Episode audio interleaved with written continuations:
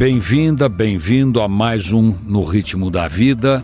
Nós vamos continuar a discussão do podcast passado com o professor Raul Kutaiti falando sobre saúde no Brasil. O programa passado foi sobre SUS, sobre rede pública, e hoje vamos falar um pouco sobre ensino, um pouco sobre hospitais privados e um pouco sobre os planos de saúde privados que são tão xingados, são tão desmerecidos e, por outro lado, são um dos três sonhos de consumo do brasileiro médio que adoraria ter um plano de saúde privado para poder sair da fila do SUS e de todas as dificuldades que nós colocamos para entrar num plano de atendimento mais eficiente, mais humano e mais cordato com as necessidades de apoio e de amparo que uma pessoa doente necessita.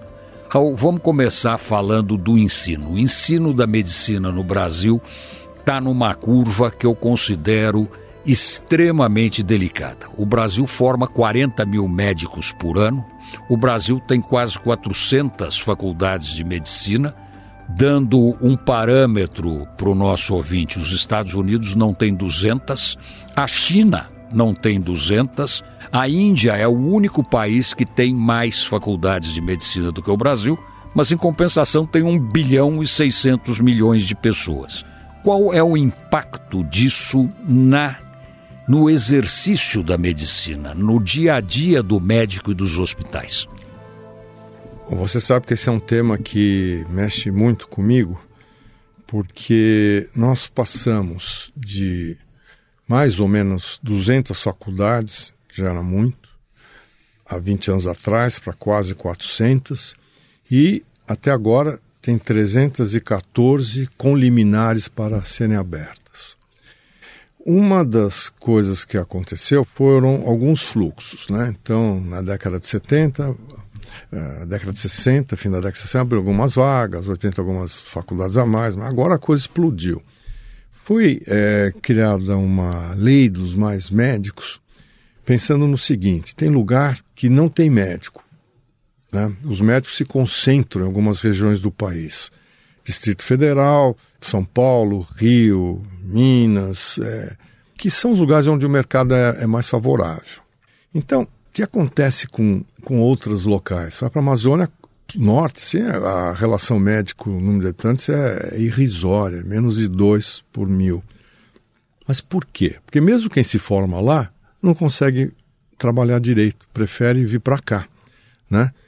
Então a ideia do Mais Médicos foi é, vamos fazer faculdades de medicina nessas regiões mais afastadas e com isso é, a gente vai formar gente que vai ficar lá. E vamos usar hospitais do SUS da região para treinar esse povo. Duas falácias. A primeira, que quem vai se formar em qualquer lugar, medicina é atraente. O brasileiro tem, tem uma necessidade assim familiar de ter médico na família. Né? É, e a profissão, eu sou dela, pô, ela te entusiasma. As, se tem coisa que médico não costuma ter, é tédio, de tanto, tanto envolvimento que ele pode ter com o que faz, independente de, de, de nível de remuneração. Mas o que acontece? Os médicos se formam longínquamente e procuram centros maiores. Alguns irão ficar, sim, mas a que custo então para esses alguns ficarem lá? É muito mais barato e mais correto você criar condições para quem se forma em outros lugares melhores irem trabalhar lá, né? Então essa essa montagem ela é estruturalmente errada. A outra parte da montagem, hospitais de SUS para ensinar medicina. Uma coisa é hospital de atendimento, outra é hospital de ensino. Uma coisa é o médico que está atendendo, o outro é o que é um professor. Porque quem está atendendo está tocando a rotina dele. Essa é a realidade. E quem é professor, ele quer transmitir. E quem é aluno precisa de um professor que não só lhe ensine a parte técnica, mas lhe ensine comportamento. Porque o médico, ele precisa aprender relações humanas, ele precisa aprender ética. E isso você não aprende no livro, você aprende no campo de batalha. E nós não temos professores em número suficiente para todas essas faculdades não temos centros de treinamento para todas essas faculdades. Qual que é o resultado? Estaremos despejando no mercado muita gente despreparada. Aí eu faço a pergunta, Nico, ok, aí o que, que nós vamos ter de erro médico por causa disso? Muito, muito, muito mais do que acontece hoje. Porque o pessoal não sabe, não aprendeu. Aí, o erro médico, quem que vai pagar a conta? O médico sozinho porque fez errado? E às vezes ele tem que fazer alguma coisa porque não tem ninguém na região que para quem ele possa encaminhar o paciente. Então ele faz o que sabe, fez errado. E está errado. Talvez ele devesse se negar a fazer. Mas aí o médico fala, pô, mas se não fizer, ninguém vai fazer, como é que fica? Ou às vezes é fácil porque ele quer ganhar em cima de uma coisa que ele não sabe fazer, porque não teve a formação ética apropriada. Então, veja, esse médico, ele paga a conta do erro sozinho, ou a faculdade que não ensinou também tem que dividir a conta, ou o governo que autorizou essa faculdade a funcionar paga a conta também. Esse é um dilema. Esse é um dilema. Para mim, os três são culpados, né? E, e o então hospital então, onde ele trabalha também é culpado. Porque o hospital que contratou o hospital ou tá contrata ou deixa ele fazer coisas lá que ele precisa estar qualificado, né? Hoje é muito comum, isso é comum. Você está autorizado mesmo na sua especialidade a fazer algumas coisas e uma ou outra não. Você precisa mostrar que tem a qualificação para que isso não aconteça. Mas aquela história, o indivíduo está em um lugar pequeno, ele é o único que sabe operar. Então ele vai operar coisas que não tem experiência. E com a formação precária, ele vai chegar muito cru. E um outro drama, hoje, hoje, antes de toda essa montanha de nossas faculdades funcionar, já não há vagas de residência para todo mundo. A carência é em torno de é, 30%, 40%. E é, sem residência é difícil o cara ficar bom. Então, também essa complementação da formação não está existindo. Né? E o mercado está esquisito. Lá na minha faculdade de medicina da USP, onde todo mundo seríamos a nata, ou o grupo da nata da medicina, fazer residência, ficar craque, não sei o quê. Esse ano, 40% dos formandos não prestaram exame de residência. Quiseram ir direto para o mercado. Então, você vê, eles irão um pouquinho melhor, seguramente, porque o ensino foi melhor, do que esse, essa montanha de pessoas transformando, dos que estão se formando em faculdades ruins. Mas aí nós não temos uma, um apelo que é o que os hospitais estão pagando para plantonistas, porque os plantonistas durante muitas décadas ganhavam uma miséria, era pouco, então, então o que, que tá pouco tá mais que salário mínimo. E agora plantonista está bem pago. Bom, então o então, sujeito sai. Muitos deles saem, começam a dar plantão, dão três, quatro, cinco plantões por semana. No fim do mês fazem um dinheirinho decente Alguns fazem isso para se capitalizar e depois poder estudar, mas a maioria acha que está bom assim. Qual o problema? Daqui 20 anos ele está dando 3, 4, 5 plantões, recebendo basicamente a mesma coisa. E estudo assim não é estimulante para ele melhorar sua qualificação. O conhecimento médico é efêmero, em poucos anos tudo se desatualiza, mesmo em qualquer, praticamente qualquer área de, de conhecimento, de especialização. E, então ele não vai ter estímulo, talvez não tenha dinheiro para ir para congressos, fazer cursos. Então, a des desatualização cria situações absolutamente dramáticas. Então, se hoje já tem um monte de erro acontecendo, daqui 10 anos, olha, não quero nem ver. Como disse um amigo meu, falou assim outro dia, um colega, falou assim: ah, nós ainda estamos bem. Ele tem seus cinquenta e tantos anos. Nós ainda estamos bem, porque a gente conhece os caras bons. E existem caras bons. E a geração dos nossos filhos, como é que vai ser? Que vão ter que aceitar ir num lugar onde a carteirinha permite, sem saber se o médico é bom ou ruim, e talvez tendo poucos médicos bons que não estarão à disposição de um sistema para atender mais gente. Olha, o meu medo com isso é enorme. E a gente está trabalhando com as entidades médicas para escrever um, um relatório aprofundado sobre tudo que diz respeito à boa formação e ver se depois consegue, via MEC, porque é o MEC que autoriza, criar aquelas barreiras para as faculdades funcionarem, para os hospitais de ensino, que aí já é com saúde, se proporem a ser hospitais de ensino. Né? A situação é, é ruim, viu, Nico? Mas você veja o seguinte: você é professor da USP, eu sou da direção da Santa Casa, no Brasil nós somos polos de excelência. Sim. E nós temos dificuldades terríveis. Agora, você imagina a maioria das faculdades de medicina do Brasil que não tem sequer um hospital universitário para os seus alunos poderem ver. Não é nem para praticarem, é para ver como é que você opera alguém, como é que você ingessa um braço, como é que você faz uma operação de catarata, falando de coisas simples. Imagina a hora que isso chega em procedimentos cardíacos, em procedimentos como da sua especialidade, que é barriga e tudo. Quer dizer, você já pensou um camarada formado, sei lá em que faculdade de que, quebrada do Brasil, tendo que fazer uma operação de câncer de estômago, como você faz normalmente, porque é o seu dia a dia. É, ele não vai fazer, ele não sabe o que é, é o câncer. É, talvez ele nem se proponha a fazer as coisas maiores, vai fazer coisas menores. Só que vai fazer errado, entendeu? Então vai operar o que não precisa, vai operar mal é, coisas simples. Então, por exemplo, na minha área digestiva, né? Câncer é importantíssimo. Mas vesícula é comum, é ninguinal é comum. Assim, de não aprender a operar direito, ele vai fazer coisas que, que não são apropriadas. Os índices de complicações, de recidivas de hérnia vão ser grandes. Né? Isso é de uma área de outras, todas as áreas têm suas confusões, né? Então, sei lá, na mama, apareceu um nódulozinho, vai lá e tira um pedaço da mama, coisa que não se faz mais. É, é, tem, tem tanta coisa, tanta coisa que requer conhecimento, requer estrutura, e os hospitais do SUS, muitos deles não têm as estruturas, não têm disponibilidade de material, não tem tecnologia de ponta, né? E, então a coisa é, aí vem, é dramática. Aí vem o nosso próximo passo. Como os hospitais privados, você é líder de um dos mais importantes hospitais privados do Brasil, contribuem para a melhora do sistema de saúde brasileiro? Se é que eles contribuem para a melhora, não sei, estou te perguntando. Tá. Nós tivemos uma fase em que os hospitais filantrópicos, de modo geral, eram hospitais que alguém decidiu no calar da noite que tinham que atender 60% de SUS. Uma decisão tão esdrúxula que nem ficou muito claro se é 60% dos pacientes, 60% do, do, do, dinheiro gasto, 60% do número de atendimentos, do número de internações.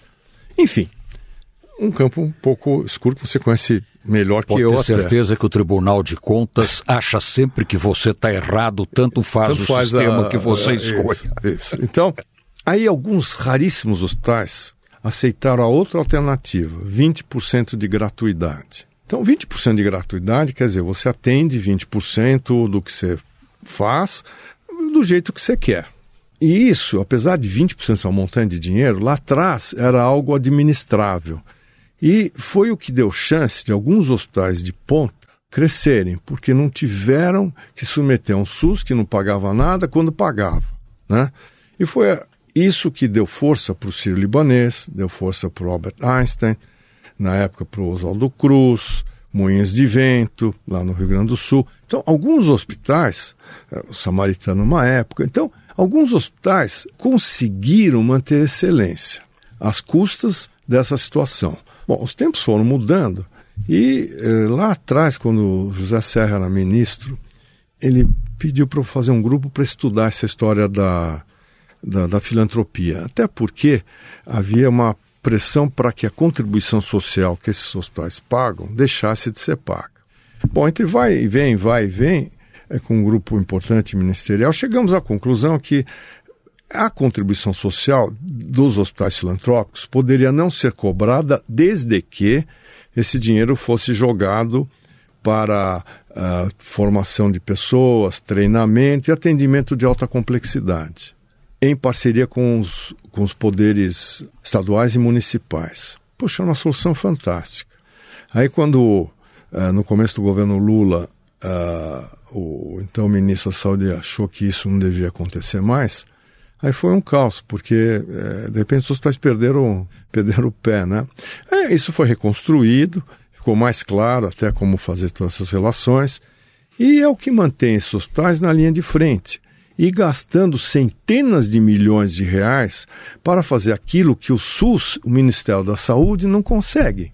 Entendeu? Então, é, um exemplo, Silbanês, durante um bom tempo formava-se médico intensivista num, em curso que o hospital não ganhava nada, mas dava oferecia para médicos do SUS. Cursos de gestão. é, transplante de fígado de adulto no Einstein, transplante de fígado em criança no sírio-libanês. Enfim, situações muito específicas, né? Então isso ajuda muito o SUS. Agora, para o doente do dia a dia, fala assim, puxa, eu vou ter que, para quase tudo, entrar em fila, não sei quando você é atendido, não sei se você é bem atendido. Para quem tem um pouco mais de mínima condição financeira, o plano de saúde resolve minha vida. Aí ele cai noutra armadilha. Por quê? Alguns planos funcionam até razoavelmente bem, mas muitos, os menores, não, porque a, a mensalidade ela é, é relativamente pequena e com isso não se consegue pagar os altos custos de vários procedimentos. Uma época atrás, você é da até falava, pô, todos os planos de saúde têm que ter resseguro. Como fazem, né? Você faz resseguro para prédio, para incêndio, é você mais X. É, devia ter uma coisa parecida, porque de repente chega um paciente que vai custar 2, 3, 4, 5 milhões a internação dele, e existe isso, como é que fica? Mas você quebra. Você tem o resseguro hoje em dia, os planos se protegem, se porque protege. senão a lei brasileira época, é tão maluca isso, que ela não põe limite isso, no pagamento do plano. Isso, na época não existia. É. Né? Então, mas às vezes a pessoa pensa que vai ser e de repente o plano de saúde, quem está tratando é um indivíduo novinho, mal formado, ou não tem experiência para aquilo, né? E, e é complicado, é complicado. E como as remunerações são muito baixas, ninguém quer fazer coisa grande. Por quê? Porque é muita responsabilidade, às vezes, cirurgias complicadas, e, e não vale a pena. Então eles preferem fazer coisas menores. E, então, e para exame? Para exame, isso é, isso é comum. Como a, o, valor da consulta é muito baixo, o médico atende o mais rápido possível. E uma das maneiras de atender mais rápido possível é conversar pouco e pedir muito exame. É quando o truque é o inverso. Conversa bastante para pedir menos exames. Né? Eu já atendi paciente que veio com duas pilhas desse tamanho de exame. Se o médico tivesse conversado, examinado, não estava fazendo nada daquilo. Mas os médicos sabem conversar e examinar? Não. Ou os médicos hoje em dia dependem do exame para poder dar o diagnóstico? Então, isso é falha do, do ensino médico. Os médicos não aprendem a conversar, é difícil, e não aprendem a examinar. E eu vejo isso, olha, andar com pau. E por quê? porque o, o, a formação não é tão boa, porque hoje, se você não tiver o privilégio de atender uma clínica privada, que você pode cobrar uma forma mais racional, é o seu trabalho, o que não é crime, é, mas é, se você tiver que atender em plano de saúde, você tem que atender rápido, porque não, não, não vai valer a pena. E mais, os planos não pagam o primeiro retorno, alguma coisa assim. Então, você atender um caso que pode ser grave para ganhar 20 reais, ou 40 reais na consulta, ou 50, mais um retorno, é, não é estimulante. Então, é, acabou ficando, sabe, sabe quando a coisa vai por inércia, vai desse jeito? E a gente caminha cada vez mais. E muitos que trabalham para empresas, as empresas hoje exigem produtividade. Então, não é se eu vou atender 10 doentes de câncer muito bem, eu preciso atender 30 para bater um, um, um platô, uma meta que é aquela preconizada. Olha, a medicina caminha, e não é só no Brasil, no mundo inteiro é, é muito mais, mais difícil, né? Mas... Essa semana me ligou um, um, um, garoto que eu conheço lá do Canadá. Falou, olha, eu tive tal coisa. Pô, não me deixam chegar no especialista, eu sei o que eu estou precisando. E como era da minha, falou, o que, que você acha? Só meus exames, o que, que você acha? O Canadá é ruim. Em vários lugares do mundo é ruim. Nos Estados nos Estados Unidos, então, se você não tiver direito a nada, você está morto. Né? Veja o que saiu no noticiário essas semanas de doentes despejados na rua, que são de é, os dumpings, né? Quer dizer, o cara não tem direito a nada. Eu estava hoje de manhã vendo um vídeo que mandaram que me, me partiu. Uma mulher idosa, negra, pobre certamente, despejada no ponto do ônibus, a zero graus, a temperatura da cidade dela, com a camisola do hospital. Você acha que tem cabimento porque não tinha mais cobertura? Você acha que tem cabimento um troço desses? Mesmo sendo ilegal nos Estados Unidos, acontece.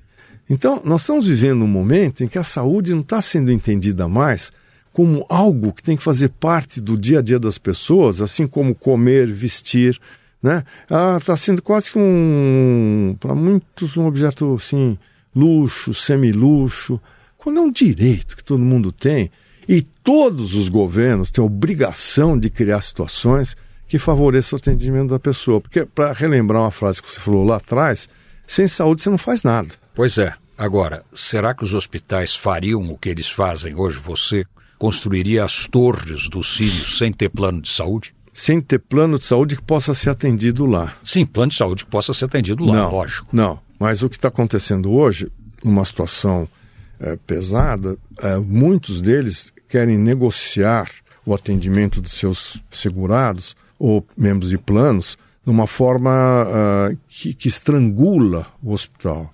estrangula a qualidade do atendimento médico. Isso também não, não é bom, porque você precisa começar a diminuir a qualidade do que você faz. O arranjo tinha que ser diferente. Tinha que ser diferente. Por exemplo, saiu muito nos jornais agora fraudes. Claro que existe fraude, sempre existiu fraude. Né? E é óbvio que está errado. Eu, às vezes eu vejo o paciente e falo assim: ah, me interna como se tivesse uma dor de barriga, aí vem uma cirurgia letiva. Eu falo, não faço isso. Eu prefiro não eu cuidar de você, mas eu não acho correto. Né? E, mas é prática. Né? Não, então interna pelo pronto-socorro, fala que teve não sei o quê. Não está certo. Agora, também não está certo o plano dizer que tem que esperar 20 dias para poder liberar uma cirurgia de câncer. É, é, você vê, todos lá são complicados. E quanto da sinistralidade é, é fraude? Alguém me falou a semana passada que era 3%, não sei se é isso. Mas, então, é, é, são muitas as, as causas dos problemas que os planos de saúde passam ou dizem que passam atualmente. Lembrar que esse último ano foi o ano onde tudo que ficou parado foi descarregado. Eu não sei qual que foi a lucratividade nos anos da pandemia, onde as pessoas pagavam e não, e não faziam nada, Mas entendeu? pandemia, os planos ganharam dinheiro, mas o ano passado eles tiveram 11 bilhões de prejuízo Sim. operacional. Sim. E este ano, eles tem gente dizendo que eles têm lucro, não é que eles têm lucro. O, a aplicação financeira deles deu lucro, mas a operação de plano de saúde já deu mais de um bilhão de prejuízo no primeiro trimestre do ano. Quer dizer, então você tem toda a razão, está tudo errado de todos os lados. Ou se revê esse sistema inteiro, ou nós não temos muita, muito futuro muito bom porque os planos de saúde não vão aguentar. Sem plano de saúde, as pessoas vão ter que recorrer ao SUS. O SUS também não vai aguentar. Nós vamos entrar numa situação muito parecida com aquilo que se chama o caos. Queria fazer uma, uma análise é, bastante interessante, no sentido que, assim, um terço dos brasileiros está acima do peso. Essas drogas que são usadas para diabetes, essas injeções, medicamentos, elas conseguem ajudar a controlar peso, perder peso. Começou a virar coqueluche, está faltando para diabético que está realmente precisando. Agora, a um custo absurdo. Será que tem que custar mesmo cada cada injeção que você vai usar cinco vezes, mil, mil duzentos reais, ou temos que dar um jeito disso baratear para o grande público, e aí eu falo SUS, poder ter acesso, né? E é importante você controlar a obesidade, porque ela está associada com frequência à hipertensão e, e, e, diabetes. E você cuidar de uma complicação de uma hipertensão, tipo uma, um acidente vascular hemorrágico cerebral, né? Puta, quanto vai custar? Você cuidar de um diabetes que gangrena o pé, quanto vai custar? Né? Então, esse conjunto de estudos, é, esse conjunto de situações é que tem que ser muito bem avaliadas e, de uma certa forma, criar que sejam criadas novas situações. Um outro exemplo, vacina contra a hepatite C. Ela era vendida nos Estados Unidos um absurdo de valor. Por um acordo, na África era vendida por um valor bem baixinho e no Brasil por um valor intermediário. Tem que haver pressão para que essas coisas sejam incorporadas no mercado e para fique valendo economia de escala. Paciência, pô, você não vai ganhar tudo nos primeiros mil ou dez mil pacientes, você vai ter que ganhar ao longo dos anos. Né? Tem até um livro interessante da Marcia Angel, é, que era sobre é, o lucro das, das empresas farmacêuticas, que ela mostrava nesse livro que as cinco empresas que mais ganhavam dinheiro na Fortune, proporcionalmente, eram as empresas farmacêuticas complicado. Bom, Lamentavelmente, nós chegamos ao fim desse Muito podcast. Esse seu programa. Pois é, mas são 25 minutos, já estourou 5, certo seria 20. Mas é que o tema é tão fascinante que só tem uma solução. Eu vou pular uns 4 ou 5, vou te chamar de novo para a gente continuar essa conversa. Prazer. E vou chamar também a Vera Valente, que é a diretora é da FENA Saúde, a Federação dos Planos de Saúde, para fazer a defesa dos planos que hoje, de uma certa forma, foram atacados. Eu acho que os planos têm um lado importante para contar a história. Não, Eu conheço não, bem essa história. É fundamental. Pois é. O plano de saúde é fundamental. Pois é. Eu acho que é só a dinâmica das coisas acontecerem que tem que ser é, revisitada. Pois é, e aí nós temos uma lei péssima que ingessa o sistema inteiro e temos muita politicagem porque dá voto. Então, Raul, muito obrigado pela sua participação. Eu espero que os nossos ouvintes tenham bastante perguntas, porque nós não viemos aqui para dar respostas, nós viemos é aqui para fazer pensar e para ter perguntas. Quanto mais perguntas, melhor, porque é a forma da sociedade poder participar de uma discussão da maior importância. Eu não, sou, eu não sou chacrinha, mas vim pra, também para confundir um pouco. Muito obrigado pela sua obrigado, participação. Nico. Fantástico. Obrigado, Nico. Obrigado. E a semana que vem a gente volta.